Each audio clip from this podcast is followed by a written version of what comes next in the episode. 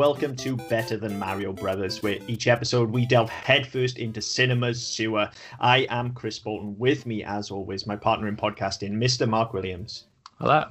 And we are rounding off our WrestleMania extravaganza here on the network, uh, all three episodes of it. Um, we are rounding off with um, I, well, certainly my favorite Hulk Hogan film. I don't know whether it's the best. Um, or it should, I mean, it probably shouldn't be the best to watch on on this show anyway. But it's actually the second time I believe the Hulkster's appeared Yeah. on the show now, so Yeah. I think he's now officially our most featured performer.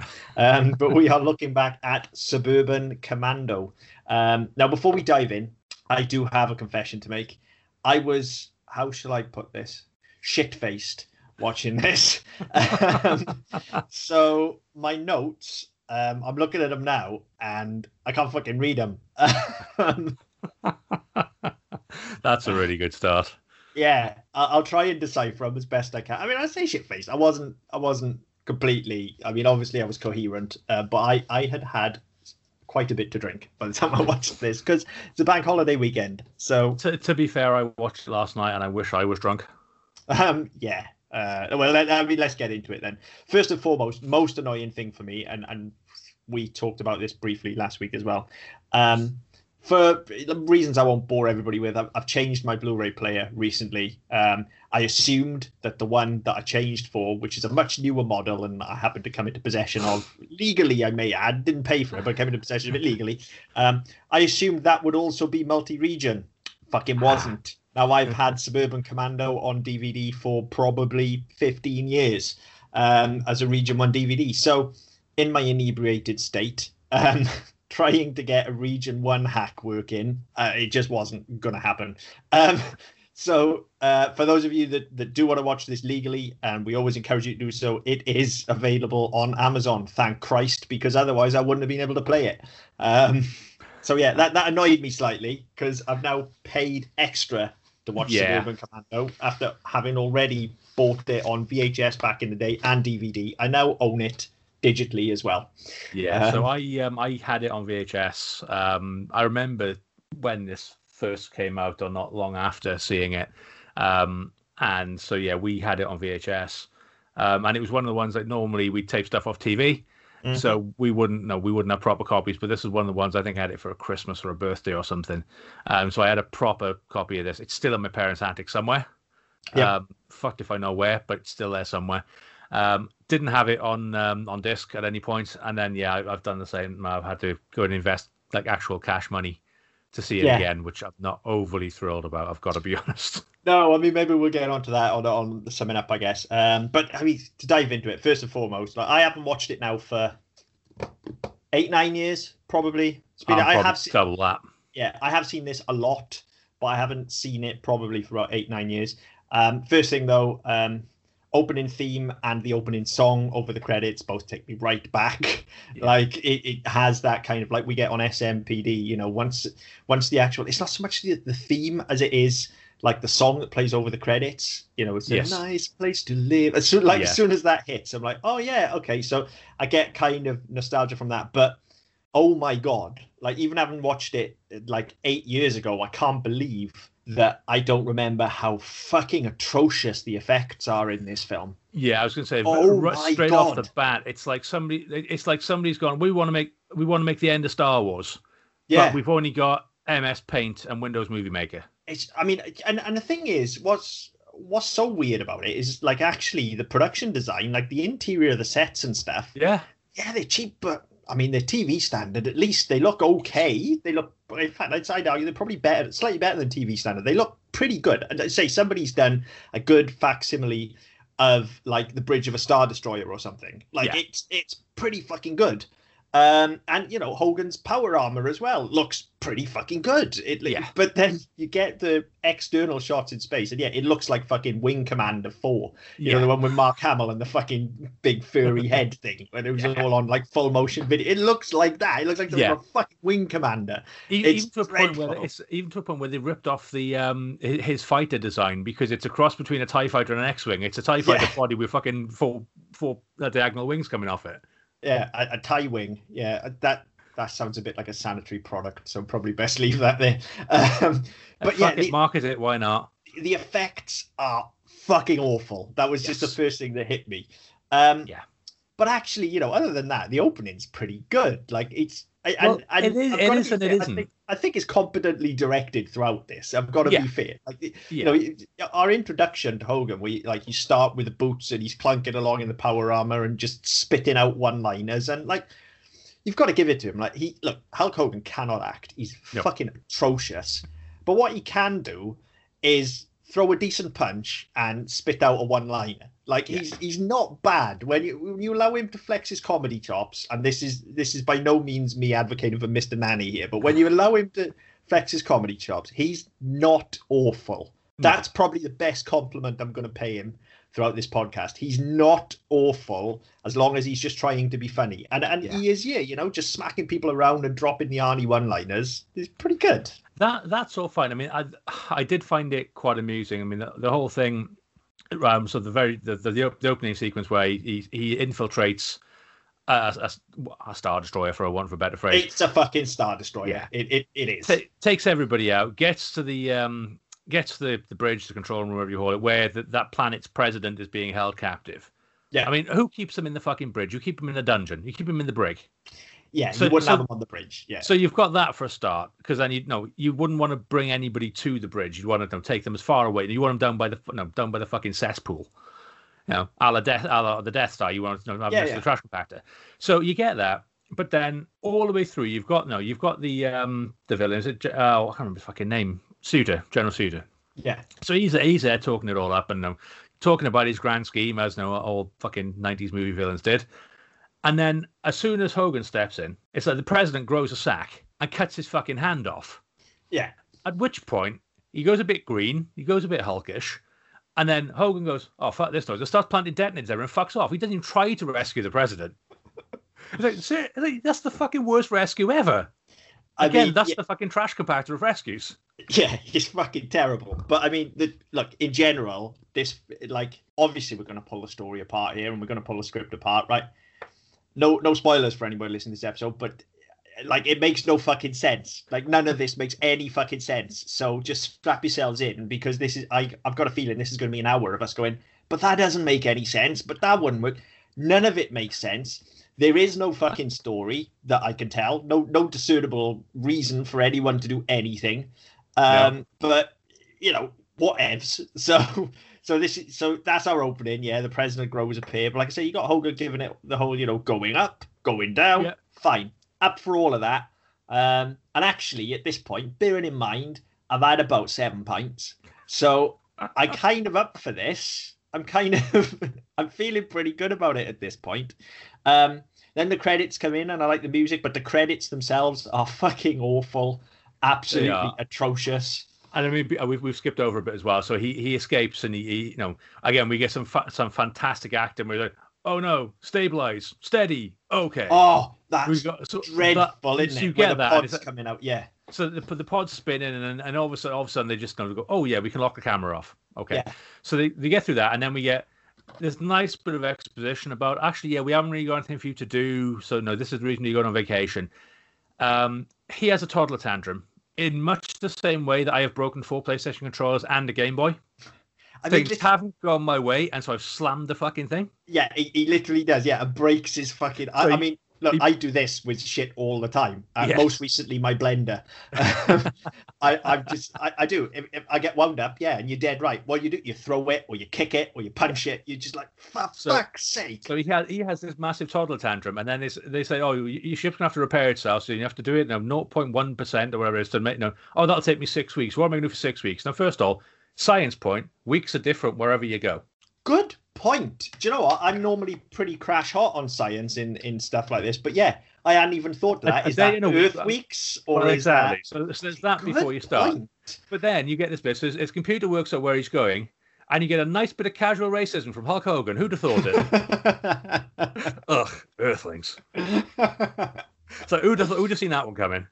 Alarm bells should be ringing at this point. All those years ago, we should have realised. Um, but I mean, again, the whole concept of this is just fucked. Because before he even breaks the control panel, they're basically saying to him, like, "Yeah, you've you've done everything. You've saved the galaxy. Like, you know, at Got, this a, got a point, week off.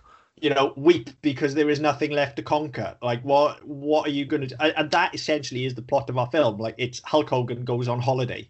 That, Yeah, that, that- that's it. What else do? Yeah, they, they literally say to him, "Well, there's no missions for you. You're not going to Earth to save anybody. You're not going to Earth to protect anything. So just fuck off. Really. See you Yeah. in see you in a fortnight. go mingle with the locals. Yeah, use your wristband. Off you go. Um, Yeah. so, so, uh, yeah, uh, so that uh, that's amusing, and you get the bit, of, and you, again, just put the credits. uh, So you get the credits start with that, and then you so you get the really crappy bit where he flies in, he flies to Earth, and then again, I'm not, I'm not a physicist, I'm not an aeronautics engineer, but I'm fairly sure if something's flying in, it doesn't just stop dead, then stall, then fall directly to the ground. I'm not No. sure that's not how it works. yeah, pretty sure there's going to be some sort of momentum and also gravity involved here. Yeah. Um, so you, never so mind re-entry and all of that as well. yeah, so so that's a bit fucked up. And then so he crashes through the roof of a disco. All right. 'Cause of Now I'm course you fairly do. sure he crashes through the roof. But then when he turns the when he turns the power on, all, all the disco lights and everything come on. Where are they coming from? Because he just made a hole in the fucking roof. Yeah. Yeah. So- also, he makes no attempt to repair it when he's hiding his spaceship in the most No, obvious just- place everywhere. Anyway, which is yeah, I like know. the I've, I've power's just made a hole in the roof. Yeah, I've and made a hole in the roof. I'm, I've got the, the, the lights are flashing, the music's playing. I'm drawing attention to myself left, right, and centre because it's the middle of the fucking afternoon. right. And oh, I know. Yeah, that's fine. I'll just leave it there. Plus, if the lights are going, the music's playing, the power's on. This suggests this is an operational nightclub. So Well, yeah, somebody's going to notice there's no roof on it and there's a big spaceship in the middle of it. yeah, He can't night, even be asked to throw a tarp over it. No, no, he, He just can't- fucking leaves it. just fucking So leaves that- it. Fucks off. So you get that, and then you get the song, which again, I, I, I that always pops up in my head every now and again. That no, that's Yeah. uh, supposed to live. Um, and you get no, the, the the Hogan lyric. Oh, I wouldn't want to visit. You know, all this sort of stuff. Again, yet more fucking casual racism from Hogan. Great, can't fault it. So you get that, and they're all taking the piss because of the way he's dressed and all the rest of it. Because it's the '90s, and everyone's dressed like a fucking Dapper Dan. Obviously, no, not uh, Yeah. no. ev- Everybody's too cool for school, so seeing him walking through in his fucking space boots is that that's the thing that tips them off. But when he walks about in skin tight lycra later on, that's absolutely fine. Um, back, back that. So we get that. and we get a thing where they, they try to do they, they try to give him a bit more character because now all of a sudden they do this thing with the dog and all of a sudden we've seen no evidence of it so far but all of a sudden he now has empathy Mm. so he gets the dog out of the car and stuffs the owner in and Yeah, I steals mean- his clothes well that's as well so no he's not that much of a decent guy he nicks the guy's fucking clothes Yeah, I mean, some of that stuff though is it, it, the stuff of It's him fucking around is good. I like all of that. I, I do it, like it, it. works it, works and you could you could tell that the, all the descriptions I've read of it, and it be on Wiki or on like what no, when I got it on iTunes or it all talks about being, him being fairly dim-witted. Well, he's not. He's just out of his depth. He's in a place he doesn't understand. So I kind of get that, and the whole thing of him discovering where he is and how things work. That's fine. The bit where he fucks up the vending machines, so all of a sudden all the quarters start raining out. That's all fine. That all works really well. Even the bit with the dog to a point works fine. But it's just like, why does he? Why does he steal his clothes? Yeah, I mean, it's hardly give me your clothes, your boots, and your motorcycle, is it? Yeah, It's- exactly. It's no. It's I'll I'll I'll strip you naked, put a muzzle on you, and let the dog have your dinner. That's not Yeah. quite the same. yeah, it doesn't Um, really but I- make any sense. and it, it doesn't even make him look cool because he's in a fucking vest, a fishing like tank top, and a pair of short shorts. I mean, it's also a very public mugging. like, Yeah. like literally, it's like you know. it- Let, let's just walk through this quickly. You would have had to break into the dude's car, get the dog out, accost the dude, strip him naked, throw him in the car, and put the with the dog. on, yeah, put the dog at the table, and then presumably fuck off without paying because he hasn't got any money. So he's But committed. I don't know how many at- felonies. And also get out, get changed out of his space gear into the dude's fucking hot pants, True. Plus, so public exposure as well. So and then go back and stash the fucking the the spacesuit before Yeah. he goes anywhere else. Like I said, logic not the strong point of this film. No Well, I've got a better one than that coming up as Oh, well. there's there's plenty of them. One of the ones that really bugs me, um, and you know it actually pays off in the end, and they make a point of seeing it and paying off. But I don't understand what's happening. Um, when we're first introduced to Christopher Lloyd, Yeah. they, on on his way home from work, there's this running gag of him with traffic lights, yes, and I, I, don't understand what's supposed to be happening at the No, traffic I- lights. I don't know whether it's supposed to portray him as you know, some sort of loser or whatever it is, but for whatever reason, it's just boring. It's like, okay, he's, he's going to Yeah. have a drag race. He's going to do something. Oh, no, he's not. He's going to drag but- race. Oh, no, he's not. I, I get all that. Like he's gonna he's gonna go for it, but he hasn't got the bottle and stuff like that. And then he's he's the But it, but it's sort of- entirely pointless. We've already seen that. Well, we already see that with him with with him in the office. Yeah, yeah. and I- with like- the boss. But it- it's not even that. I get what they're trying to tell us and the fact that it's not needed. What I don't get is why everybody else races off, as does he. He's off the mark. Then the lights change, and he stops and reverses back. Well, yeah, that, that's the whole reversing thing that made no Who sense to me does either. that? I know. Yeah, if, if you're halfway through, if you're halfway through, you just fucking You've go. committed. You go. Like that's perfectly legal. You passed the line. You've come. And then, look, maybe maybe the laws of of the sort of road are different in America, but I'm pretty sure they're not. I'm pretty sure if you're through, If, if you're you through, carry you're on going because the most dangerous thing you could do in that situation is exactly what he does. Yeah, you hit the bricks and go backwards. Yeah, That, it doesn't make any sense. You're right. So I mean that that you get that, and then uh, there's another logic gap where um, Hogan's character finds a flyer for an apartment with an arrow on it. yes, So he takes it like he's following a fucking compass. yeah, yeah. It's like, hang on, that bit of paper ain't changing, mate. I mean, there's there's also the whole thing that Shelley Duvall has literally converted their garage into an apartment without Christopher Lloyd realizing In anything. an afternoon. despite him being a fucking architect. Like, Yeah, and it, I it's think what- he probably noticed. well, yeah, and like you get the whole thing again, like you know, where you first introduced to her, and she's like, no, trying to bully him into into going asking for a raise. I'm not being funny. Who goes and asks for a raise? Yeah, because all that happens is you fuck people off. yeah, They'll tell you to fuck off, and then and then when they when they're looking at redundancies or restructuring and all the rest, they'll, hang on, he's that greedy fucker who told, told us we weren't paying him enough. We'll tell you what, we'll pay him fuck all. Let's get rid of him. yeah, That's how. That's not how life works. 'Cause, oh, I, I, excuse me, boss man, I want a raise. You know, you, you accepted your contract, you took your job.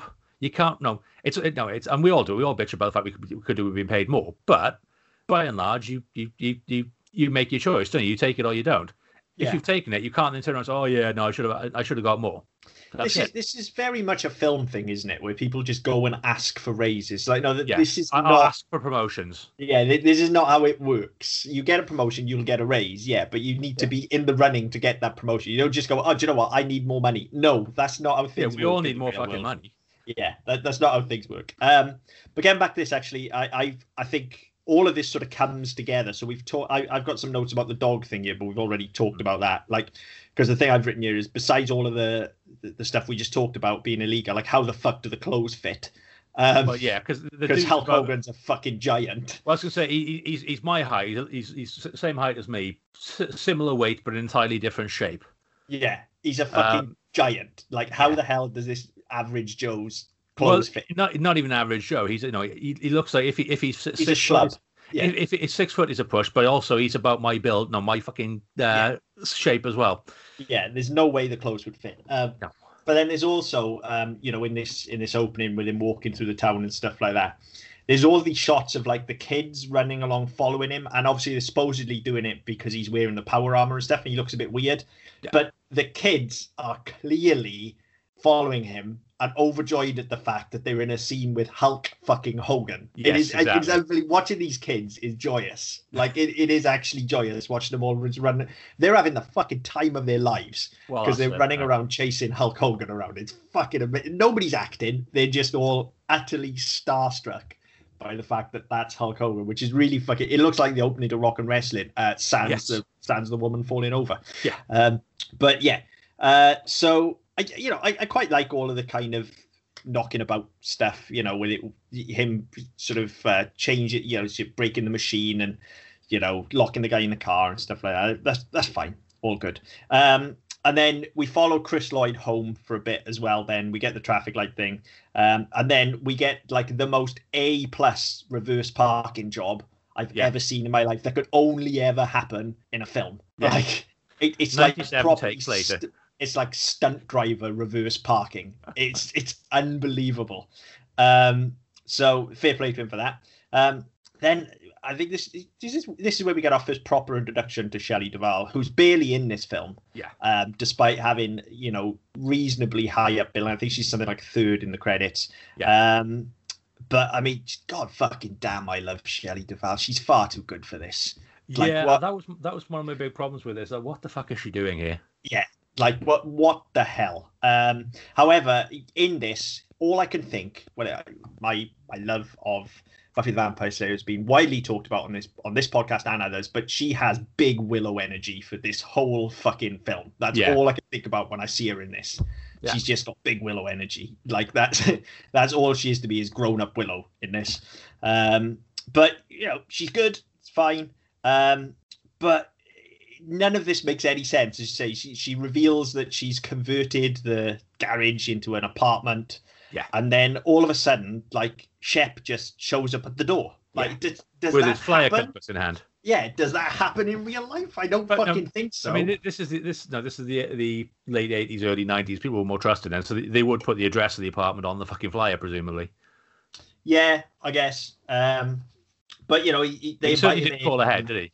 No, you know, he, he moves in with them. They invite him in. They they have dinner, and we have that this kind of getting to know him kind of thing. And they, this is one of the biggest problems I think I have with the film. Watching it now is there's clearly like the setup of him trying to fit in the family, and that I think could work. It's a different kind of film. Yeah. Um, but I, I think that could work. But we kind of as we get towards sort of the end of what passes for Act Two, they just jettison that completely Yeah. and and just focus on him and Christopher Lloyd. And I, and I feel like that it's weaker because of that. I feel like the thing of him actually, I mean, it's called Suburban Commando. The thing of him trying to fit into this and have that holiday Yeah, and then face basically an Earth threat, I think, would be a far better film than what we Yeah. get. I think there's more comedy in it. I certainly think, you know, when you see him in this scene at the dinner table and you've got that kind of sort of he doesn't quite fit kind of scene going on. He's clearly not from around here. Like I think there's more charm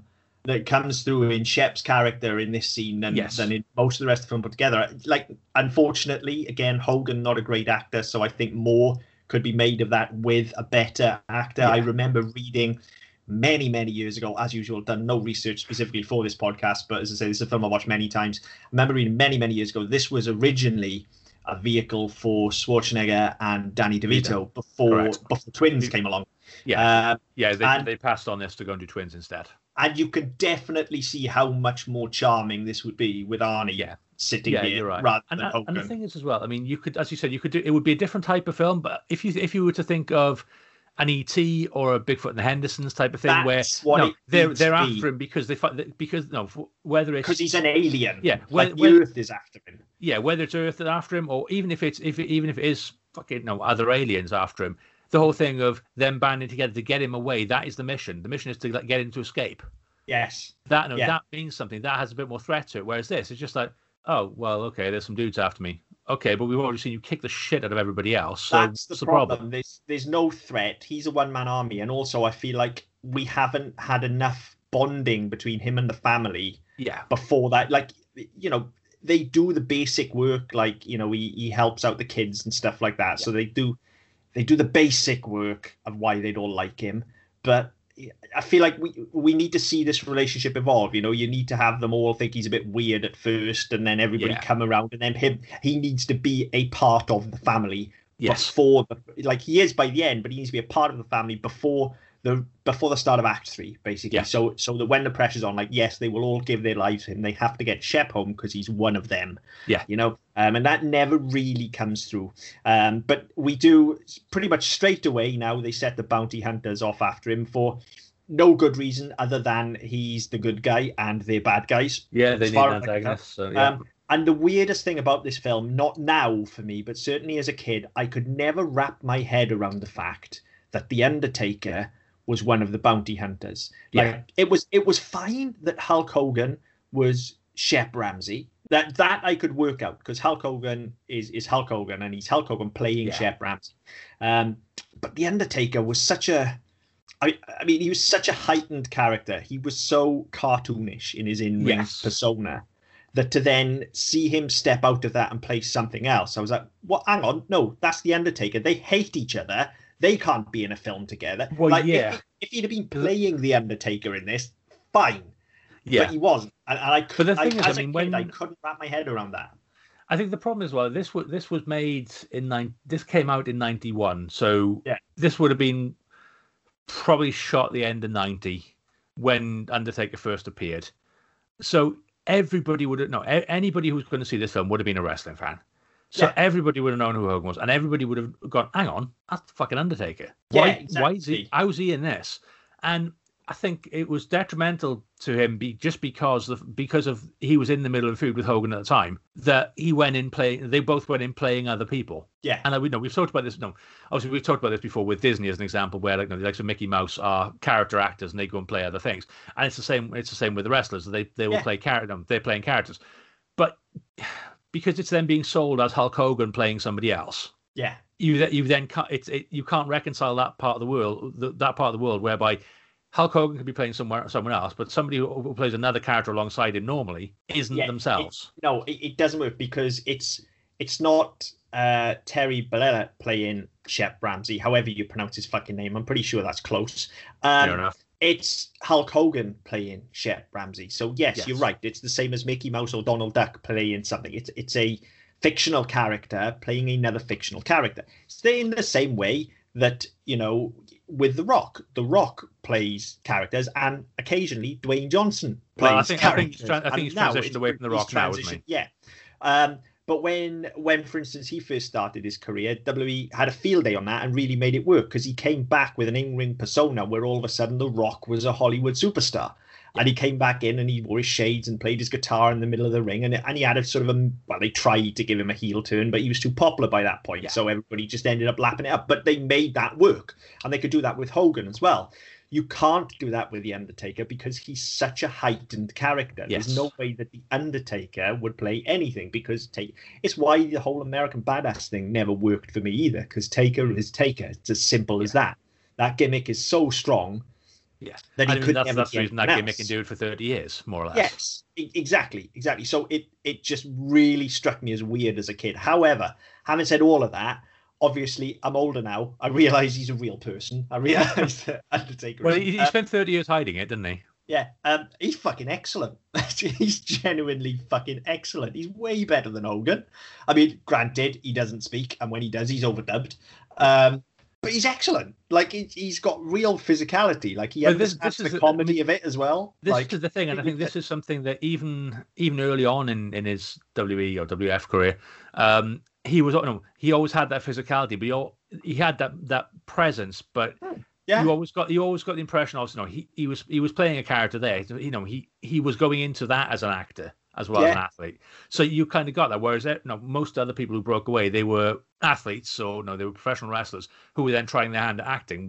Whereas because he had to play such an intense character anyway, he- it didn't yeah. really matter to him. And it, no, as, No. as that's gone on, I mean, oh, it's only last year he retired, but as that's gone on, and he, you know, he's maintained that character, he maintained kayfabe for fucking 28 years or whatever it was. You know, he's never broken away from that.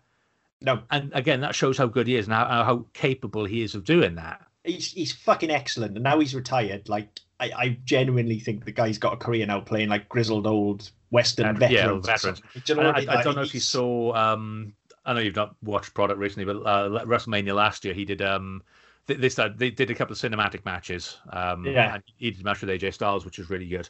Um, and yeah, it, there's, there's very much in the storytelling. There was very much a sort of you know, Clint Eastwood. Yeah, sort of, he's got. uh, no. He could. He could have an entire another ten years doing that easily. Yeah. Um, he's got real fucking presence. He's he's Yeah. one of the best things in the film. Um, so yeah, he's he's really good. Um, but my next note that we've already talked about, like I don't really know why they're after Shep, other than Shep's the good guy and they're the bad guys. Well, because the, the the impossible explosion that should have should have no that obliterated that ship. Yeah. you know, because he put like 15 million grenades in it, didn't actually kill the dude it was supposed to kill. Somehow. Yeah, yeah, I get it. So so now he wants revenge. So, so now he wants but- revenge, right? But again, it's that logic thing. Is when he when he popped up, hang on, aren't you dead? Yeah, because and it's literally your your ship got blown into 15 billion pieces. Yeah, and it, and it's also the thing of like, okay, I get that, so that's revenge, but there's there's not enough agency then in the story for for Shep to be the one that's being hunted Yeah, because he doesn't need anything. Shep has no interest in any of this other than to survive, and he hates Earthlings, so he wouldn't give a shit if they destroyed the planet. yeah, exactly. Like, as long as he's not on it at the time. All of the agency is with our bad guys because they need to find Shep. Yeah. So the actual forward momentum in the story is with them, and it's all a bit topsy turvy. Whereas in the meantime, then we get, and again, really works. And I prefer this version of the film. We get for Shep, we get this little triptych then of him watching a TV show with Shelley Duvall, not Yeah. understanding it. Then the mailman comes. Then Yeah. the paperboy comes, and it's Yeah. fucking good, really good stuff. Like it's yeah, really and again, funny. that, that's the that's the fish gag out of water stuff is brilliant. Yeah, it's really, really good. And and like I said, Hogan's actually, you know, for as much as he can't emote for shit, he's got really good comedy chops. You've got to give it to him. Like he is funny. You know, his his timing is really good. His facial expressions are just the right side of pitch into the stalls for comedy. They're no good for anything else. Yeah. But you know, he blows his cheeks out and the, the tash starts to wobble and he goes all Yeah. bulgy eyed. Like good. The paperboy gag is like I genuinely laughed out loud at. I thought it was really, really good. Um uh, and then we get this thing with the fucking traffic lights again. Yeah. Like, and again, this is the second time now, so they're clearly building towards something. And I'm like, what the fuck is going on? Why are you reversing? This Yeah. makes no sense. So it pulled me straight out of it. Um, more fish out of water stuff. I'm, I'm sort of whizzing through this now just because the, the, there is little to talk about story wise here. So we've got to kind of look at the technicality of it all. But this is where we get sort of the, the starting to bond now with kind of Hogan and Chris Lloyd, where he comes back and he can't park again. Yeah, So Hogan kind of picks up the, the dragster. yeah, and you And get this this, it. this this whole scene. And it's the second time we've seen him as well with the um, the Colonel, Yes. and not the good Uh, Colonel with the chicken, but you know, yeah, crazy yeah. dude in a crazy crazy dude in a battle helmet yeah, sitting on so they, fucking so lawn. they, they're talking because they can yeah, they get on because they're aren't they? soldiers. Yeah, yeah, yeah, yeah. So But I mean- that's you know Yeah, that's that was just another one of those. You think, hang on, you, you're just kind of burning burning through film here. You, yeah you're burning screen That- time. That's it. I mean, there was. I would have preferred, and the, the stuff you had there was fine, but I would have preferred, given how much stock they put on later, they no, they really did need to play. No, they, they need to play up how much Christopher Lloyd's boss was putting upon him. They need to They give need- him a reason yeah. to want to rip him off. They've, they've alluded to the fact that he was taking credit for his work and stuff like that. I mean, we've all had a boss who does that. And everybody's got that cunt boss somewhere who goes, "Oh yeah, no, that, that's yeah, I appreciate all the work you're doing." And then as soon as your back's turned, it's, "Oh yeah, I've done this, I've done that." We've all had that. We've all been there. That's just a part of life, and you, know, you deal with it or you don't. But they, for me, they don't spend enough time building up the any animosity between the two of them. No. So when it comes to their confrontation at the end, I'm like, okay, well, yeah, fine, whatever. I don't really care. I mean that's that's part of the problem. I think not just with that relationship, but in general throughout the script is it, it feels like a collection of scenes, and we've had this Yeah. when we've watched films before. This feels like, and what what we're getting now is, you know, this is this is the point where Chris Lloyd and Hogan kind of bond. Then this is, but we haven't had enough of the two of them at odds yet. Like Yeah. we've only we, it's, it's only been one night really. Like it, it needs to be like you know sitcom levels of annoyance. You know, Christopher Lloyd practically needs to be drawing the fucking chalk line down the house and being like, "That's Yeah. your garage. This is my house. You stay away from my family." It's like Hogan needs to do something wrong first, almost. Yeah, and to You know, redeem himself almost. Re- yeah, and, and and this is him kind of saying, "Look, I'm not all bad," sort of thing. Yeah. Or it needs something like that for this odd couple relationship, which is where we're going to go with this yes. for that to really cement. I feel like this is all happening too quickly. But you know what we do get works. It's just that it's not enough of the stuff earlier, and actually it does lead to, I think, probably the genuinely funniest moment in the film. It's great fucking line as well, and the build up to it's perfect. You know, he he gets out, he moves the fucking dragster, Yeah. then he goes over and like you get like the three or four guys all square up to him. They're all big dudes, and of course he's fucking Hulk Hogan. So whatever, he just stands up tall, puffs his chest out, and he's like, "What are you gonna do about it?" And he's like, "Well, it's the '90s. We're gonna sue you." Yeah. And it's just really, really like subverting expectation. it is, it's- its it's a really- really funny. it's a really nice scene. And then, but again, his reaction to it, what sort of planet is this? Is again, it's like you know, we it's it's a nice touch because he's expected everywhere he goes. It's yeah, all it's battle that and fish out of water Yeah. again. Yeah, It's, it's that thing of hang on. If you come here in the eighties, yes, they they they they they'd have pounded your face. They'd have beat you, don't beat you with inch. All the all the stuff he said. I can't remember what the line was. It was fairly awful. And yeah, that would have been damn right. We're going to do that. And then you've had a, a fight where you throw somebody through a window. Or, Well, you know, it- or yeah. you, know, you, you, snap somebody in half over the dragster, sort of. You know, you'd have that sort of thing. Whereas actually, that no, you get the gag about them suing him. He's like, I don't even know where I am. Like, what what the fuck is this? yeah, that's it. It, it. it works really well. And then you know, very shortly after that, we get sort of more more of the fish out of water stuff. It's like they front load it all, but like he starts to hear stuff sort of going off when the kids are in the arcade and stuff like that. Yeah. And like he, he sort of goes into action mode again. And the thing is that like look, you know.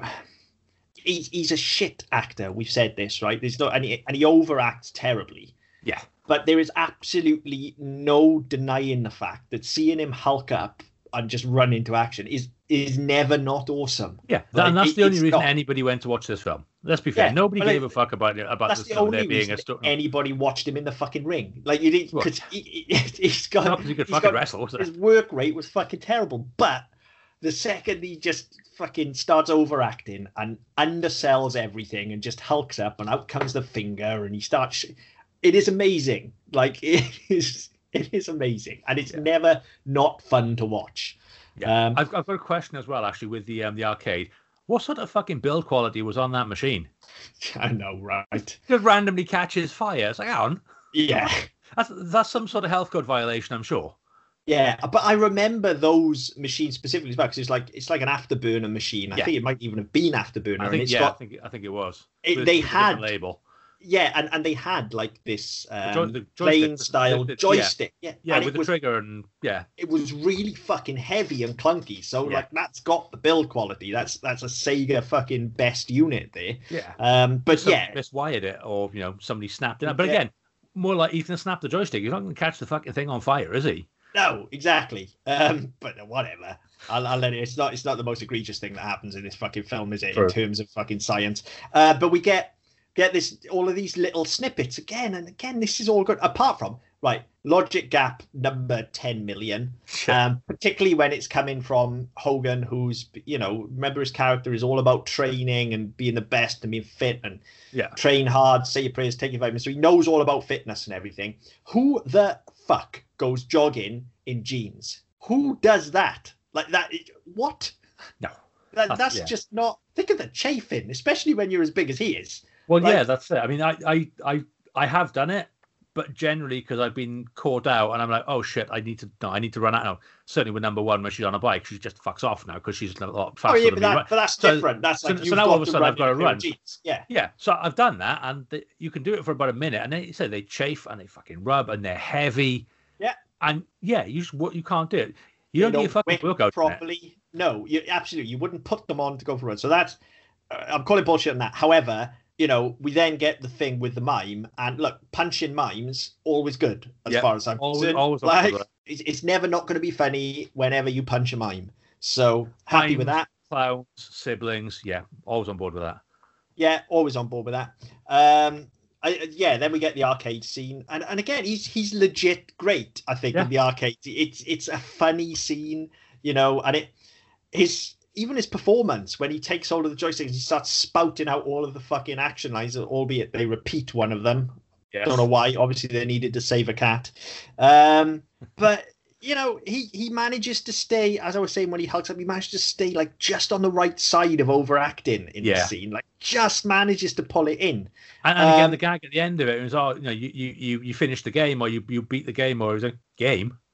Yeah, Again, and, and just his delivery on that, it's no, It's it's, like it, yeah, it's, It's it's so funny. it's and you know, it's it's so unexpectedly understated after everything we've just had. Is like, what game? What the fuck are you on about? Yeah, and it's just- funny. yeah, it works really, really well. But but here's the thing: we've already seen a lot of this fish out the water stuff. Yeah. So it kind of needs, he needs like to be it all- adapted now, doesn't he? Yeah, it all belongs together, and it feels like he hasn't taken a step forward here. You're right; he needs to start fitting in.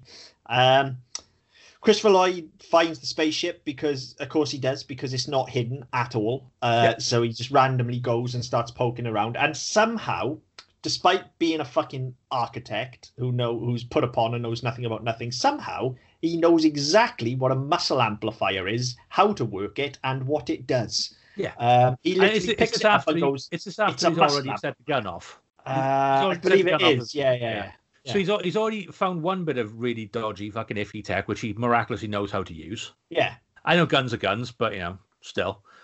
So then, so yeah, so he finds a spaceship, and he, you know, we've already seen Hogan go through the sequence where you know where they work out, you know, he, he's seventy percent suboptimal and all that. So we've seen that, and then again, Chris Lloyd goes in and presses the exact same fucking sequence of buttons just by accident.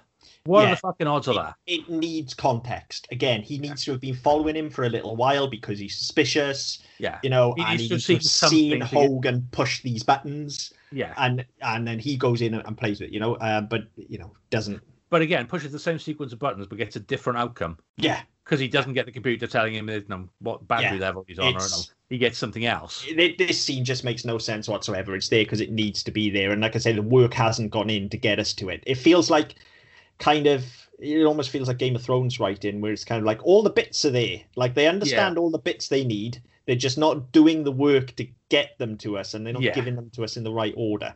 Um, however, you know he does put all the stuff up and go and save a woman, and we get one of another gen like there are some genuinely funny moments in this, Yeah. and I have I can't believe I have never noticed this before. I've seen this film probably six or seven times, and as I said last time, about eight or nine years ago, when I was definitely old enough to have realised this, I can't believe I didn't. How did I miss the flashing codpiece Yeah. when the when the woman's like, "Oh, you saved my life. However, can I repay you?" and the codpiece just starts flashing. Hilarious, like abs- like lowest common denominator, yes, but it's look. yeah. This is the sort of shit we look for. it, it's the sort of shit we look for, and it's played expertly by Christopher Lloyd, who is like genuinely, I for my money, one of the funniest actors in history. Yeah, I think he's definitely. absolute. His comic timing is impeccable, particularly when he has to be a straight man like this, and he's all Yes. curmudgeonly, and just that starts flashing. It's fucking hilarious. Yeah. Um, uh, more comedy with Hogan, then more fish out of water stuff. That we get the skateboard scene. Yeah. Um, look, it's funny. It's fucking ace. In fact, it's really, really funny. This skateboard Yeah, and there's a really nice payoff payoff. later as well. Yes, yeah, all really, really good. But again, like we need to be moving away from this now. Yeah, Like and it- the thing, the thing that bugged me with this actually is that we, so we get the thing where he's, you know, I'll give it a try, and then he falls off, and oh, my, my mom can stay on longer than that, so he throws it into, no, he fucking launches it, Yeah, and he growls at them, and they'll run off, and then he smiles. Yeah. It's like you're not in a position to be that fucking friendly guy who's pissing about with the kids. No, this, this, haven't done this the is what work I'm for saying. that. We haven't done the work. No, and and actually, you know, the work could have been done for that, just like the work could have been done with having him fit in with the family and having rub Yeah. Chris Lloyd up the wrong way. But instead, we had all of the stuff of him punching mimes and doing the stuff in the arcade, and that it's all funny. Don't get me wrong, but it feels like it's a collection of skits Yeah, rather the- than a load of scenes that hang together to form a narrative. And I think the problem is if you're going to do that, then you need another 20 minutes on this film. Yes, you do. It needs to be longer, uh, and I don't very say that rare very we often. say that. Yes, it's very it- rare we say that. No, this this comes in at about 90, 95 minutes. I it's very short. It's Nine- very it comes in at 90 minutes. So it's Yeah. it's no, it's but it's more or less on, on the money lengthwise because by the time you put your credits on, you're probably talking 85 minutes. Yeah, yeah, yeah. So it's pretty much on the money lengthwise. But actually, they spent so long with these little with this effectively this this act one beginning of act two stuff where they're setting up the world and setting up Yeah, the yeah. story. That actually you probably need another 20 minutes, which I never say. My my normal go to is they could have taken 20 minutes out of that. Yep, I agree, and, and I think you need a bit more time, and it needs more structure as well. Yeah. That's the thing; you do need both here. Um, but you know, this is what we get. You know, it is funny, but then more bollocks then because Shep goes back to his ship and instantly knows not just that someone has fucked with his armor, but that it's Christopher Lloyd fucking Yeah. with his armor. Yeah, because who else would it be in an open fucking area? again, if the two of the, if we put the setup into the two of them having like this kind Conflict. of conflict, then you'd go, oh, of course he's fucked with it. Yeah, of course You he's know, been following me because and it's it's so easy to build this conflict. up. All you do is, and, and it all ties together. This, you know, you, you bring him in, you have the fish out of water stuff, but actually, you know, he is quite charming, as, as we said, and he, he does a lot for the family, okay, because he's Yeah. a big dude. So the wife loves him, the kid loves him. You know, it, wife and kids all, all think he's great, whilst Chris Lloyd is out sweating his nutsack off in a job where everybody hates him and he's not underappreciated. And so there's a jealousy angle here that's very easy to play Yeah, and they don't reach for it, and it's a shame because it's it's there on a plate, you Yeah, know. absolutely. And, and and to be fair, like Christopher Lloyd is playing it. He is playing that. He's just not given the material. Um, but whatever. Um, then we get we haven't talked about him yet, other than briefly, but we, we've got to take a minute just to talk about Larry Miller because Yes. he's a fucking legend. Yes, like yes he's he's typecast but what an absolute legend. You know one one of my favorite lines in the piece from him but but but now you're a motorboat. Absolutely fucking genius. Yeah. No, I I missed that one actually. Um, and yeah. a lot of it comes from, just from his performance. I don't know if it was ad-libbed or not. It feels like it is but there are very few people that could have just sold it as well. But but but now you're a motorboat. Absolutely hilarious. Um, he's he's great every time he's on screen. Just his energy is fantastic. Just yeah, really really good. Um and, it, and it's handy you know when things are so paper thin. And as you say when there hasn't been there's definitely not enough sort of go into the build up of the animosity between those Yeah. two. It's so great that you have such a instantly sort of hateable character if you like. And Yeah, you've got and I the mean- energy that he's putting into it. Yeah, Um, I mean, the, the thing that for me that they should have had is they, they, they needed more. And again, this would come into that extra 20 minutes that, no, that they needed. But thinking of, um, I can't remember his name, but the, the boss in National Lampoon's Christmas Vacation, yes, yeah, that's where you need to go with it. You need, you need Christopher Lloyd to be so fucking downtrodden. Yeah. And so no, he's getting it at home because his wife thinks no. His wife realizes he, he's underappreciated and overutilized and all the rest of it. So you've got that. You've got the boss who takes the piss. You've got the family who are relying on him because again, we don't really spend much time with the family either. We don't really see the we don't kids. spend it. This is what I was saying. We don't spend any time with them, and they, So- they are the key to this. We have Yeah. to because because both of our our leading couple, then you know, uh, Hogan and Chris Malloy, they they're kind of bonding together is for the family. Yeah. that's the common denominator. So we have to understand Yeah. their relationship, and they the animosity that comes fr between them in the beginning has to stem from them as well, Yes, exactly. and it doesn't, and that's the that's the piece that's missing. It, it is, and I mean, I'm thinking about. It, I mean, um, the kids are on. I mean, the daughter certainly is only in like three scenes. Yeah, There's the one right at the beginning where Christopher Lloyd's in the garage working. She said, "No, Mom says don't forget you got to go to work." Then there's the one where Hogan carries the two kids and saying, "Are these yours?" And then there's the Yeah. end where Suitor Where they're brings all together. in, Where, they're all together, where they're all together, and Christopher Lloyd has to has to hand Shep over to save his family. So there's so much they could have done there. And again, going back to that National Lampoon model, where you think, right, all the bits are in there. No, you've got the dickhead boss, you've got the the overbearing family, you've got no, you've got the. I mean, if you if you replace um ah fucking the cousin Dennis, it's not Dennis Quaid, it's Randy Quaid, isn't it? yeah, You replace him with Hulk Hogan, job Yeah. done. Yeah. No. and you've got you've got all your elements there, but Yeah. it's just like they're afraid to pull the trigger on it and actually do it. Yeah, and and again, I, I feel like that's something that would come through more had we had um sort of the original casting of Schwarzenegger and DeVito, because I, I feel like probably more money would have been put behind this. They certainly, as performers, both of them would have been given more leeway to do what they want to do as well. Um, you know, so and I feel like we would have spent more time like. When you've got, especially at this time in the late '80s, which is when it would have been with those two, um, you know, both of those are very expensive performers. So if you're I mean, paying the for total them, budget on this was only eleven million. I mean, That you paid fucking Schwar- you paid I was going have to paid say that for wouldn't pay for Schwarzenegger, right? So if you're paying for them, you are putting them on screen every possible second that you can. So I think that relationship would have worked a lot better. Um, but you know, nevertheless, we you, you're dead right. That is exactly the problem with the film, as I say, I alluded to earlier. That is the that is the key problem here is we don't spend enough time with the family because they they're the key to unlocking everything. Yeah. Um, but then for reasons the the two of them decide to get together and go searching for the power armor because it's giving off a fucking signal because Chris Lloyd's admitted it, and now all of a sudden Hogan gives a fuck about Earth apparently. Yeah. Um, But again, no, So- it, I mean, it, it's if the if you if you're gonna deliver it the way you're delivering it, it's um, it's not that he gives a shit about it. He- It's he gives a shit because he's gonna get he's gonna get caught because of it. yeah, But it's not played either or either way. It's No, kind of played. All, well, now also there's danger, but danger to who? Danger to you? Danger to Christopher Lloyd? Danger to, it's like, oh well, no, it's just dangerous. it needs to be danger to the family. Yeah, That's and, and again because we haven't had that and it's missing. This all feels a bit superfluous. However, again, the actual mission part of it, what is now going to be our Act Two, then latter Yeah. half of Act Two, and, and takes in Act Three, is good. And the Yeah. two of them together, actually, you know, they don't have a lot of chemistry at all. Um, in fact, they've got none.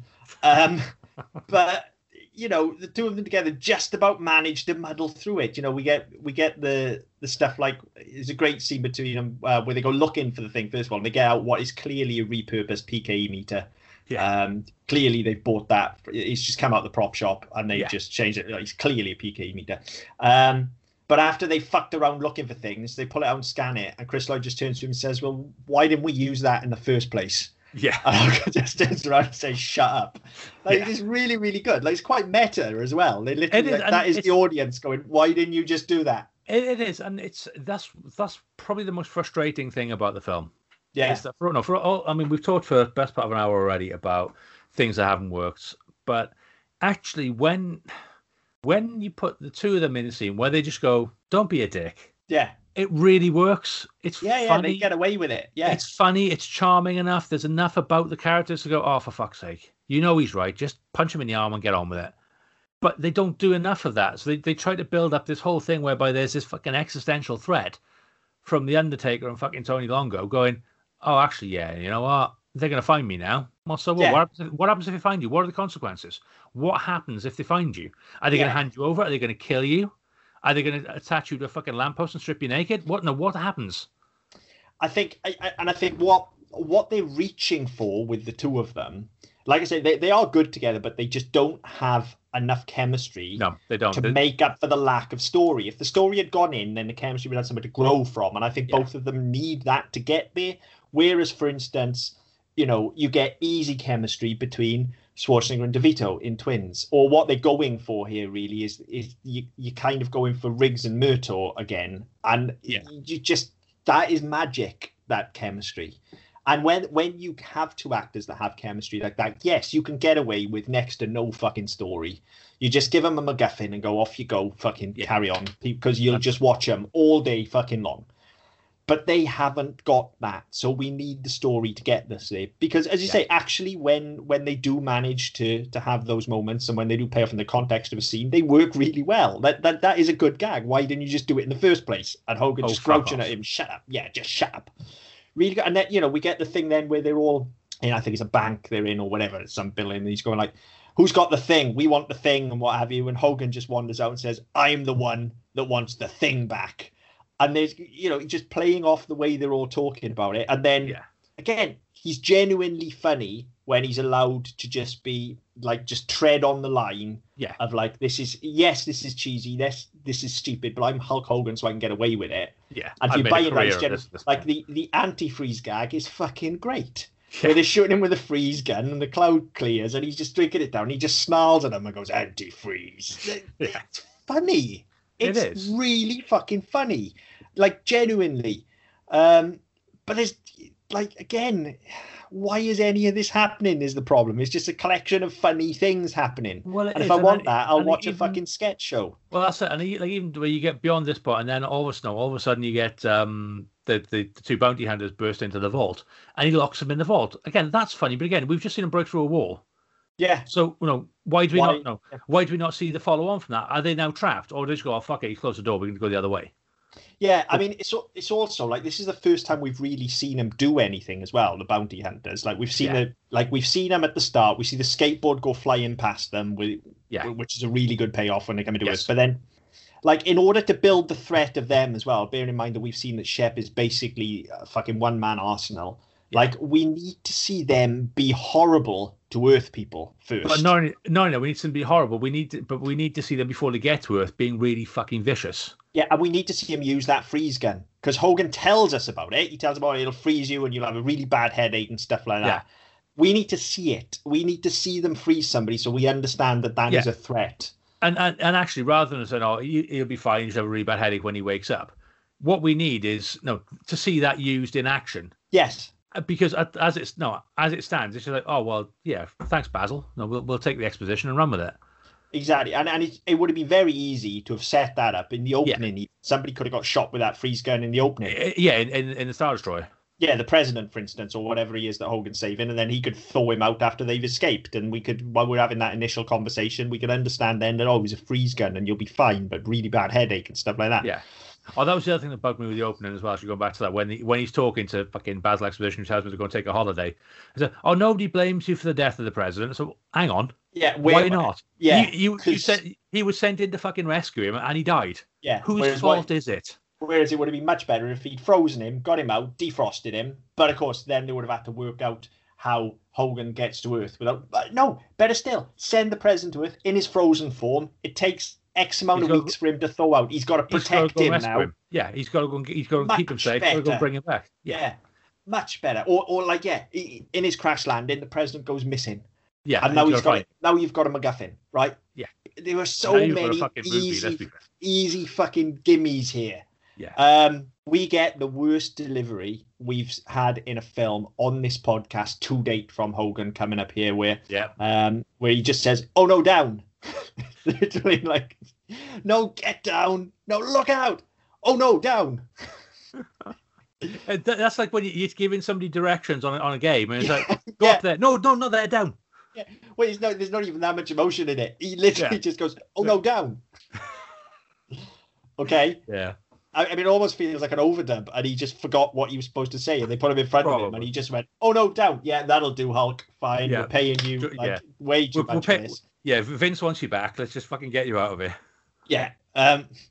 So then we get like this. This is his first encounter with the bounty hunters. Chris Lloyd gets frozen and what have you. But then this is then our kind of midpoint of the film, our, our mid act two, and, and Shep realizes now that he needs to fight for Earth. Like we get the speech where he needs to fight. He needs to fight these guys off.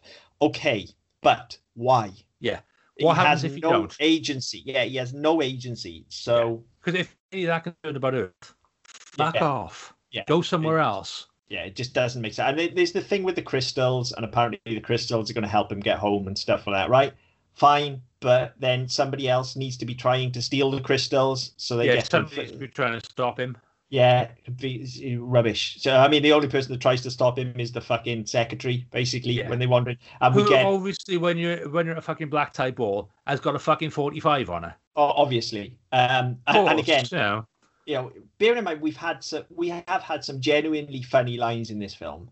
yeah. I'm sorry, but I cannot give them a pass for, well, if it isn't Fred and Barney. Really?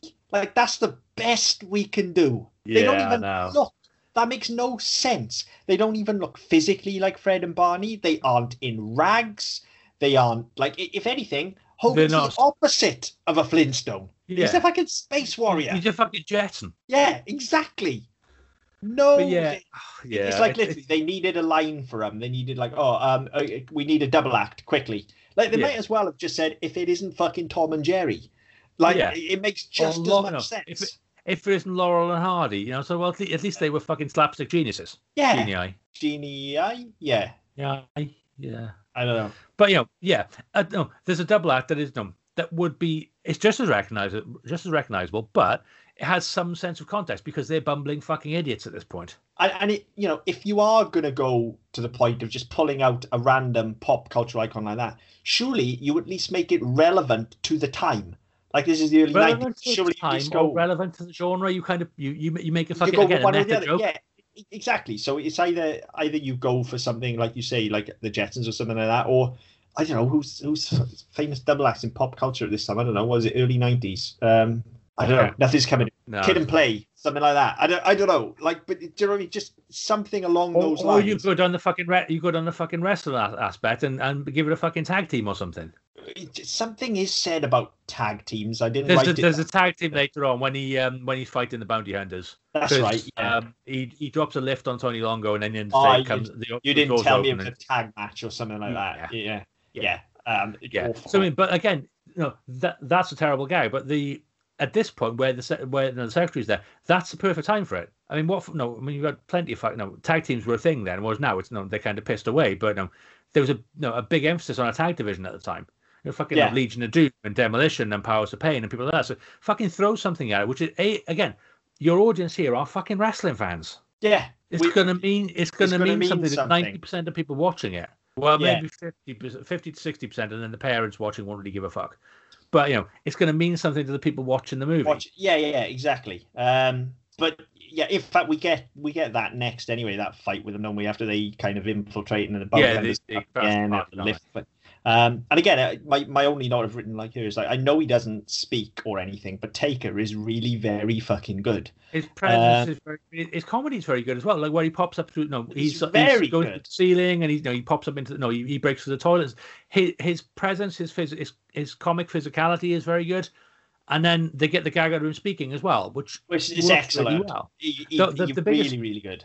the biggest annoyance in this fight is that just again, Ho- no, Hogan has no Hogan's like Cena. He's got his five moves to do, Yeah, but you know the, the the first one he tries is the double neck chop, yeah, and Tony Long just sort of smells at him, and it's like, okay, right, fine, and then you know, the floor goes from underneath him. They have all that gag, and you get you know Hogan gets the gag about shoddy construction. You get all this sort of stuff, which again, it's a nice little gag about the architects and stuff like that. All works really well, but it's just um, again this you know, they're selling this as you know, being a big a big showdown, and actually, back all happens.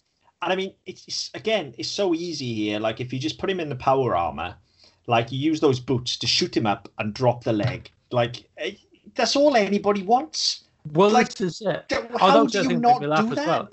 this is the other thing that made me laugh actually as well because he, he gives um, Christopher Lloyd the armor and said Yeah. it's good for two shots. At this point, it would have been quite useful for Christopher Lloyd. So hang on, I got shot in this yesterday. Yeah, yeah. So hang on, I've already been shot once. So it's only that- good for one shot. Yeah, exactly. Because then, and then you get again, you can have a bit of back and forth. On, when did you wear it? What? Uh, When? When did you get shot? You know, you get all the, again a nice bit of tension. There's a conflict because Hogan, no, because Shep could have put this on, and all of a sudden he, you know, he doesn't realize his, its uh, its usefulness has been cut in half. All all this sort of stuff, and it never gets mentioned. Again, it's that logic gap where they just go, yeah, fuck it, it's fine. Yeah. It, it- but I mean, at this point, the logic gaps are the least of the problems because now all of a sudden we seem to be on just a freight train to the end of the film. Yeah. And it's like, hang on, what does anyone want here? What is Yes. happening?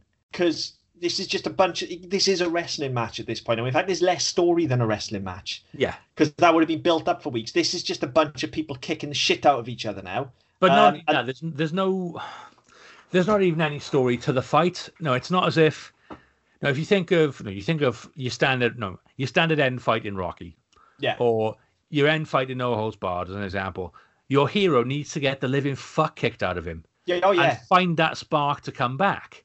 Yeah. This doesn't happen here. no, he not at tries all. and tries and tries, and okay, he hits him once and nothing happens. He hits him again and nothing happens. So then he puts him through the floor.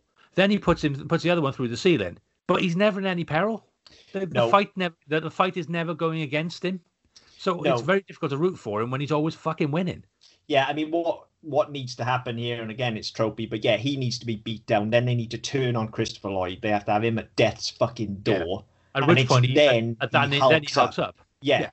At that you know, point, and that's what at that- gets him into the fight and makes him realize that actually, no, this guy's my friend now. But You- not only that, I mean that again, that would have been that would have benefited from having the, the work done beforehand, whereby they're not really friends and they are no, they are built they have built up this animosity, and he doesn't give a fuck about him because he's human, or he doesn't Yeah. give a fuck about the planet, and all Yeah. of a sudden it's like, oh shit, this this guy's gone out on a limb for me. This guy, no, this guy's taken me in. His family been good to me, whatever it may be. He's trying to help me. I I need to save him because it's the right thing to do. Yeah, As it is, it's just like, oh, well, fucking Hulk Hogan's going to win this one, then. yeah, It's fucking finger poke of doom all over again. yeah. It goes, it goes fucking nowhere. Um, and, and you mentioned the stuff about the armor as well. They give um Christopher Lloyd just after see they give him a whole bunch of science exposition Yeah. in, in context of this world that he just has to breeze through to Which explain what's every architect knows. Yeah, well, like he, he handles it like an absolute pro. I've got to say, like, That's uh, but Lloyd. you know, Yeah. and by this point, like he's made a fucking name for himself doing this. Yes. Like this is this is just him putting Doc Brown on for two well, this minutes. is it. I mean, Like- this is what people. This is what people who are not interested in wrestling, who or, or people who you know have gone into this looking for a comedy film. This is what they've gone to see. They've gone to see Doc Brown at this point. Yes, and we get it for a this minute. would be yeah. between two and three. This would be two, between Back to Future Yeah, two and three, wouldn't it? So people would be looking for him to do this. Yeah. Um, so yeah, he he just spits out a bunch of exposition-y stuff. Um, and then yeah, we we're just on the race to the finish. Like next thing you know, we're fighting the, the big bad. Um, there's Yeah. a couple of nut shots, which you know how how do you not love a nut shot? Well, Um, and that's what's but- happening to you. yeah, but like actually, when the creature reveals himself at the end, like what was it, eleven million? You said this was. Yeah. I think they must have spent ten on the creature because he's. Well, yeah. bearing in mind how shit the effects were earlier, like that's a seriously decent creature Yeah. that they get. Yeah, Yeah, like really, effects. really good. Um, even down to the design as well. Like it's really decent looking.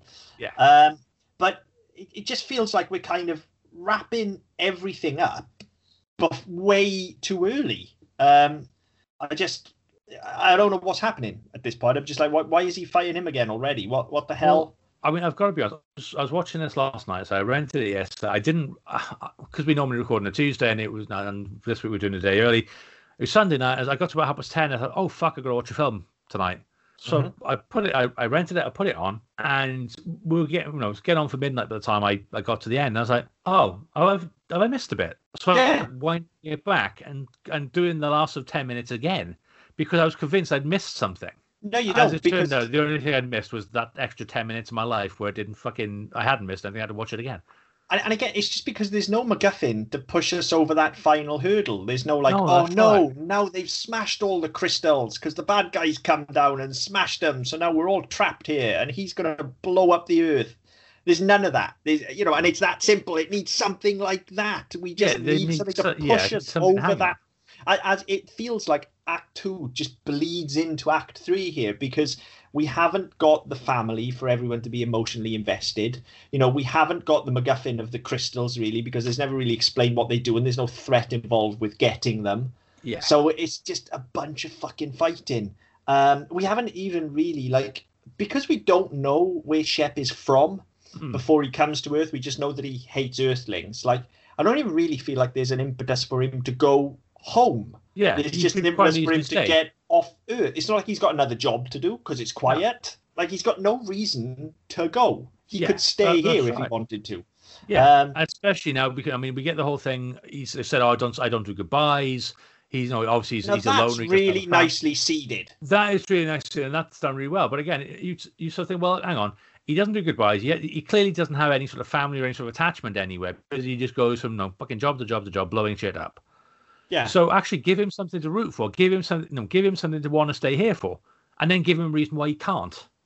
Well, this this is the thing. Like he has to go because you know you could set up the fact because obviously there's the secretary as well, and if if the family life with him had been seeded earlier and he'd started to enjoy it and things like that, then you can Yeah. understand. Yes, he wants to settle down with her, and you know you could have that moment between him and Chris Lloyd where you know they they're jealous of each other because actually you know Christopher Lloyd's jealous because he's he's the big macho space hero And, he- and he's yeah, getting he's going by his to boss. But actually, and, yeah, but then actually Ramsey's really jealous because Christopher Lloyd has everything that he could possibly want because he's got a loving family and a home and a career and so you could have had that moment between them and then when he we, we get the reveal of the secretary in the ship instead of that at the end she could be pleading him to stay and he could decide that he's going to stay on earth and form a life for himself and then the call comes in shep the galaxy's in danger yeah, and he's got to go because he's the hero. And then he can whisk her up and take her with him. She can Yeah. decide to go, and then you sort of get a happy ending because he can go and save the, the galaxy, and and you know he can have his cake and eat it. Yeah.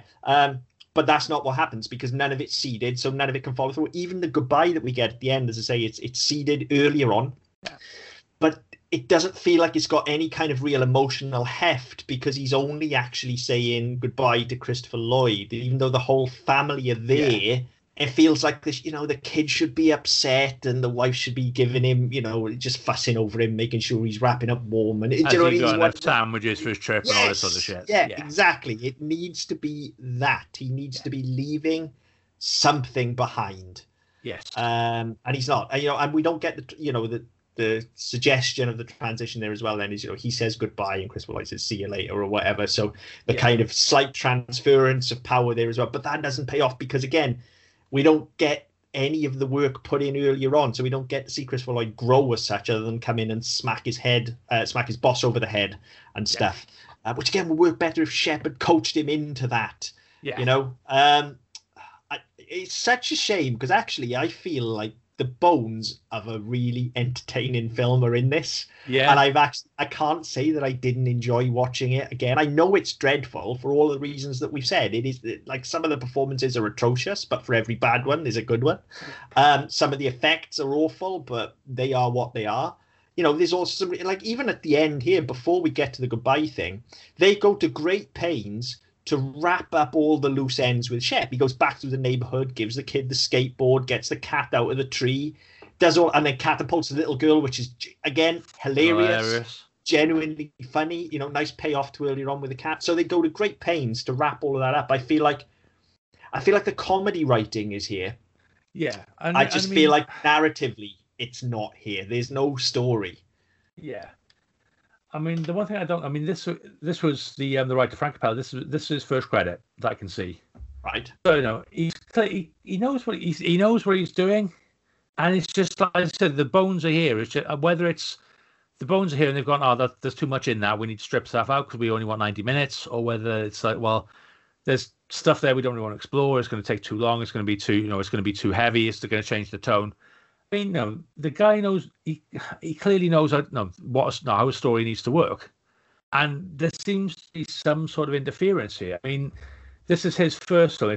Conversely, it's the director's last. Um, uh, but I mean, he this he his he, he's one of the apparently one of the greatest Western directors ever. Um, but also he did um he did Comanche in 2000, but apart from that, he didn't work after this. Okay. But no, he's got, he's got a career spanning from like the early 50s. So, I mean, seem, well, again, he knows what he's doing. It's competent. There's a payday here, but it's, it's just not, it's just like, it's almost like painted by numbers. It's like this is on Yeah. the page. This is what I'm going to do. And not really thinking, actually, I need to do this. I need to do that. I need to put more into it. I think that's It- the disappointing thing because, as you said, the, the bones are there, both with what's on the page and what's on the screen. It just feels like, as a viewer, we've been sold short. Yeah, and I feel like obviously we will never know. So this is as as always just pure Oh, com- guesswork on our part. yeah, it's entirely uh, uh, conjecture on Uh, our part. it's, it's entirely conjecture, okay, but it, it definitely feels like because all the bones are there. I think you're right. It feels to me like you know it would be interesting to read an early script of this because it feels like you know this stuff doesn't just magically fall into place. The writer has to know like where these beats come from. Okay, so I believe they're in there. And yeah, you're right. It almost feels like there's some sort of interference, and I wouldn't mind betting again when it was going to be, for instance, Schwarzenegger and DeVito. It still pro- probably would have been pitched as a sort of family comedy, but you may have got away with a, a 15 maybe, or possibly even a, a top end of a PG. Whereas as soon Yeah. as you cast Hulk Hogan, this has to be kid friendly. Yeah, And I this is going to be PG. And I think maybe you know certainly with the with the with the action scenes, you know maybe some of that suffered because of it. Maybe there are a few more darker elements in there with the story. Maybe there's more. You know, it, it's kind of like the reverse of Howard the Duck, isn't it? Whereas with Howard the Duck, we had like the opposite, where we had all of the beats in place. But then they weren't paying off and they weren't going anywhere, and so it felt kind of weirdly jammed together. This Yeah. has kind of got all of the payoff, but none of the early sort of No, beats. So it's- setup. yeah, so it's kind of the the reverse of that in a way. Um, and and again, it it just feels like there's been some sort of loss of clarity in the vision there somewhere. Um, and, Yeah. and and that starts with with the screenplay. As always, I, I bet there is a much more complete screenplay out there than what we get. Um, you'll probably find a certain amount of it as well is has been given way to mugging. You know, rather than you know, there'll be stuff that's written on the page and they'll have ditched that and gone, ah, yeah, but look, Hogan's pulling a funny face there. Kids will love that Yeah. there'll probably be a bit of that. I don't know. Again, this is all, but it, it definitely feels like actually the bones of something really, really good are in here. It's not original, but I think there's the bones of something really, really good. Um, even as you say, Hogan's a terrible actor, but he manages to pull this off. You know, um, yeah, it's a shame. I mean, one last point, you know, just just narratively before we go too much into wrapping up and stuff like that, though. Our final scene is the traffic lights again. Yeah. And and here's the thing, okay? Again, writer knows what he's doing. Rule of threes is being seeded. It pays off. But what the fuck is happening? I don't Yeah. understand. And it, it doesn't work as an end because we don't understand what happened earlier on. No. I, I think what needs to happen with these is he needs to bottle it and not go when the lights change, you know, or he needs to be stuck in a kind of rat race traffic jam where everybody edges up to the lights and it always stops when he gets to them. yeah. And whereas this time, because he knows Shep now and he's a bit more kind of macho, this time he puts his foot down, goes around everybody, gets out the fucking gun, and then shoots the traffic lights. So he's fucking, you know, he's, he's grown a bit as a character, but as it is, it just doesn't work. and Um, the thing is, well, I mean, the whole thing of shooting the traffic lights and no, blowing up the traffic light unit. Why, why that instead of giving him a fucking remote control? So he can get, he can change it green, and then as soon as he passes it, turn it red to fuck everybody else over. yeah, why, or why is he going to blow it up?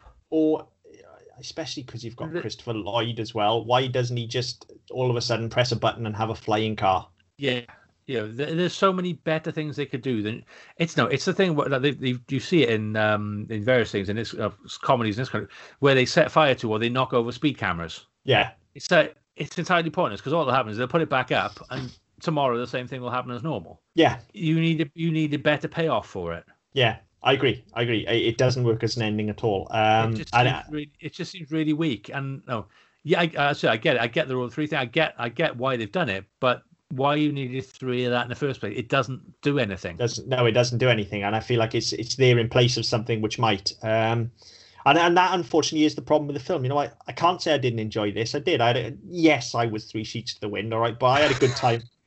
I had a good time watching it. Um it was you know it was by no means a slog. I i enjoyed it. I laughed at it. You know there were bits that were, that were funny. Um i don't feel ripped off that i've that i've paid to to get it again um I, I would rather have watched it for free because i already own it but I don't begrudge Yeah. anybody the money I, I, paid for it. It entertained me. I think it was worth every penny of the four pound something. I, I can't remember how much it was. It was worth every penny of that for ninety minutes worth of entertainment while I was pissed.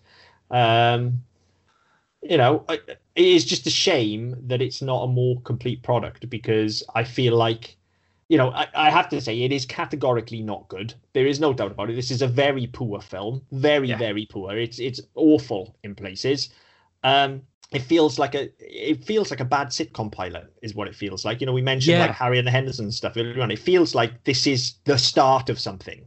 It feels like you know, and and if he couldn't have got away at the end and he decided to stay on Earth, then a bit Yeah, like you- the end of Mac and Me, then he has to every week. It's a bit like him adjusting to a new thing on Earth, and there's a new Yeah. threat will pop up. You know, and that's what it feels like. It feels like the first episode of a of a sitcom or something. But you know, for all of that, it's like it's fun. It's, it's fun. It's easy to watch.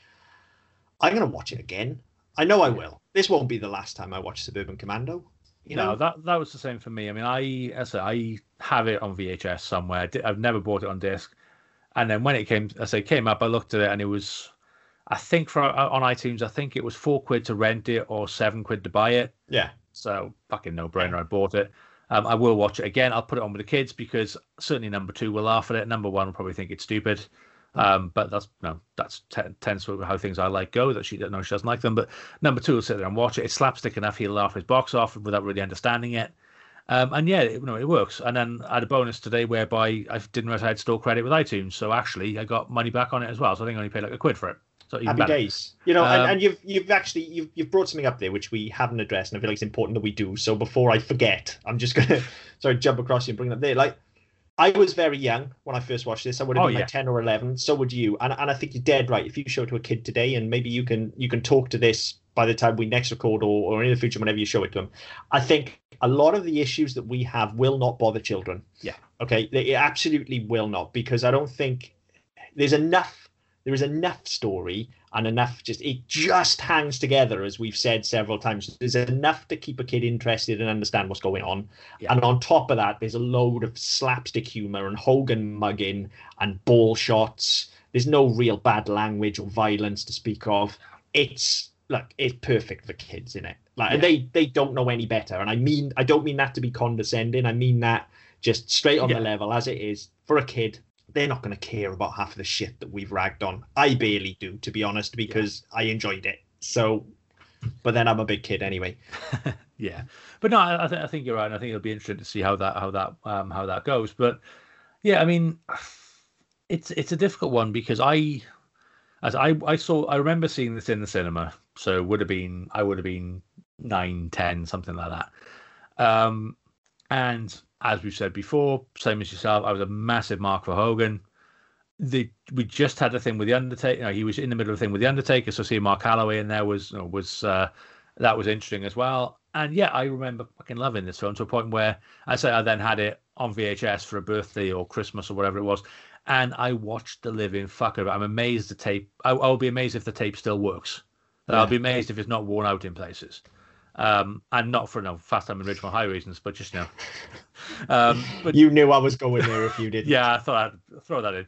Um, but yeah, no, just because the number of times it's been washed and rewound and washed and rewound and washed and rewound. So yeah, fine. Um, but as I haven't seen this, I probably haven't seen this in about 15 years, if not more. Probably more because I'm pushing 40. Um, so yeah, I mean, to, to go back to say, right, okay, haven't watched this in a long time. Let's look at it. And part of me is thinking, yeah, I fucking love this film. I remember this, but I remember this bit.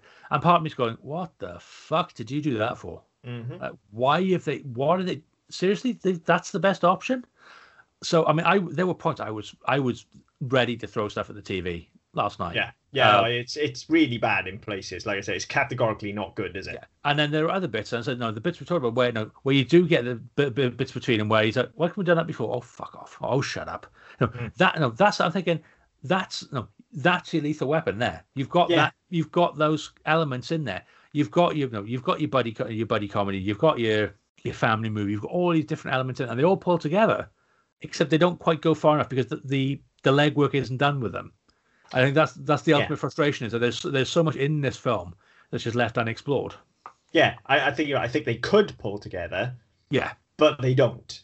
but yeah, there's but they're all there, there for the taking. Been... It's all there yeah. for the taking, and like you said, an extra 15, 20 minutes, um, or even you know, if you want to keep the runtime the same, axe some of the just knockabout stuff earlier. Yeah, and dress it up here, then yeah, it could.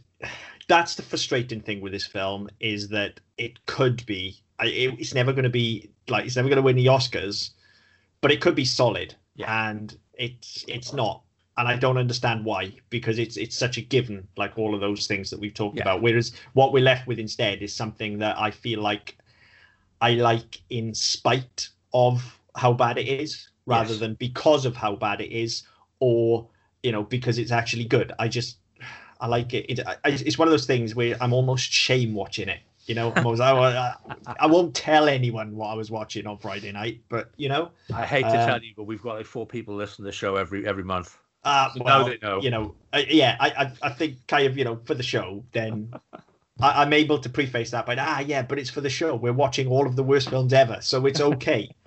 you know, I'm talking about when I actually put this on out of choice, which I have and which I will in the future, yeah. and I'm going to be a little bit ashamed of that. You know, I'm more probably more so even than Showgirls. At least Showgirls is almost porn. Well, exactly. Whereas this just Isn't. is not. Yeah, there's just nothing good about it. You know, yeah. I, I feel like I feel like I should probably have a shower after telling people that I've watched it, but whatever. Um, yeah. I enjoyed it. I enjoyed it. Yeah. So, so you enjoyed it, but is it better than Mario? What did I write down in my notes? Um, I, I, think by this point, it was because seven, eight points in, it would just be a line, won't it? Uh, okay, no. So, um, right. Uh, it's fun. I enjoyed it, and I will watch it again. Hogan is a decent action hero, despite the fact he cannot act or emote. He is a terrible leading man. Thankfully, here he's bolstered by a very good supporting cast, better than Mario.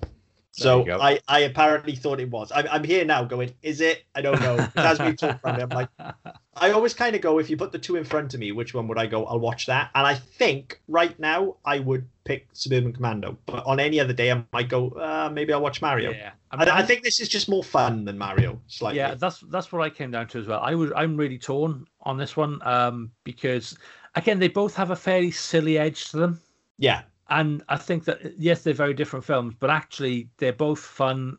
They're both silly. They're both both rooted in worlds where actually, you know what? I mean, I, I know this isn't a wrestling film, but it's no the fact it's got fucking Hulk Hogan in it, uh, playing Hulk Hogan as a no, as a fucking space ranger.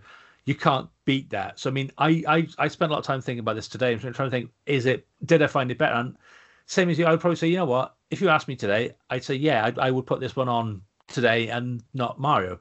But mm. come the weekend, I might feel differently. I don't know. I think, I think of the two, Mario is a better film. Oh yeah, I will say I think it's better made. I think it commits to its central premise with and it costs me less. Gusto. I'm, always, I'm always in favour of that. There's that, um, and I actually think it hangs together better as well. Um, you know, as as discussed at length on the first episode of this show, I, I, I think actually everyone involved with Mario committed to it 100% and wanted to make a good film. Yeah. Whereas here, I definitely feel like maybe the cast did. Um, some people were just getting paid, but some people were just getting paid. Yeah, and I also feel like there's definitely like some studio execs at this somewhere going, but kids are gonna watch this, so I yeah. feel a little bit more cynical about it. But having said all of that, I think it's more fun. It's got a lighter, it's got a lighter touch than Mario. Yeah, definitely. And you know, yeah, I, I think it's better. I, th- I think I'd rather watch this. Yeah, I, I think you're right. So I, have been quite torn on it, but I think you're right. I think, given the choice, I'd put this on again. Um, as always, let us know what you think, listeners, because I mean, this is it's it, this is probably this is probably the closest run I think I've gone as to whether yeah. a film is or isn't better than Mario, and if I would or would or wouldn't rather watch this. Um, but yes, yeah, so we'd love to know what you think because I mean, this this this it's one of these films that ev- I when I, when we normally when we speak to people about what we what we've got coming up, when I mentioned this, some a couple of people go, "What the fuck are you doing that for?" Clearly, Mario's going to be better. And other people go, "Oh, I love that. That was amazing. That's what my Hulk Hogan and the Undertaker in." Mm. So, I mean, there is a there is a definite fan base for this, um, and so let us know where you sit. Let us know what side of the fence you come down on. Um, you know, we'd, we'd love to know. Yeah. Um, on on Twitter, you can let us know at DD Podcast Net. You can go to our website, ddpodcast.net, where you can also pick up our previous episodes and other shows as well. You can leave some message or emails through there. On Facebook and YouTube with the Double Run Podcast Network. So uh, again, leave us a message, get in touch. Wherever you get your podcasts from, be it iTunes, Spotify, Stitcher, Amazon Play, um, Google Music, etc., uh, or whichever way I've got that wrong. I'm four points in. Um, yeah, like, share, subscribe, leave some messages, and we'll get back to you as best we can. But until next time. See you later.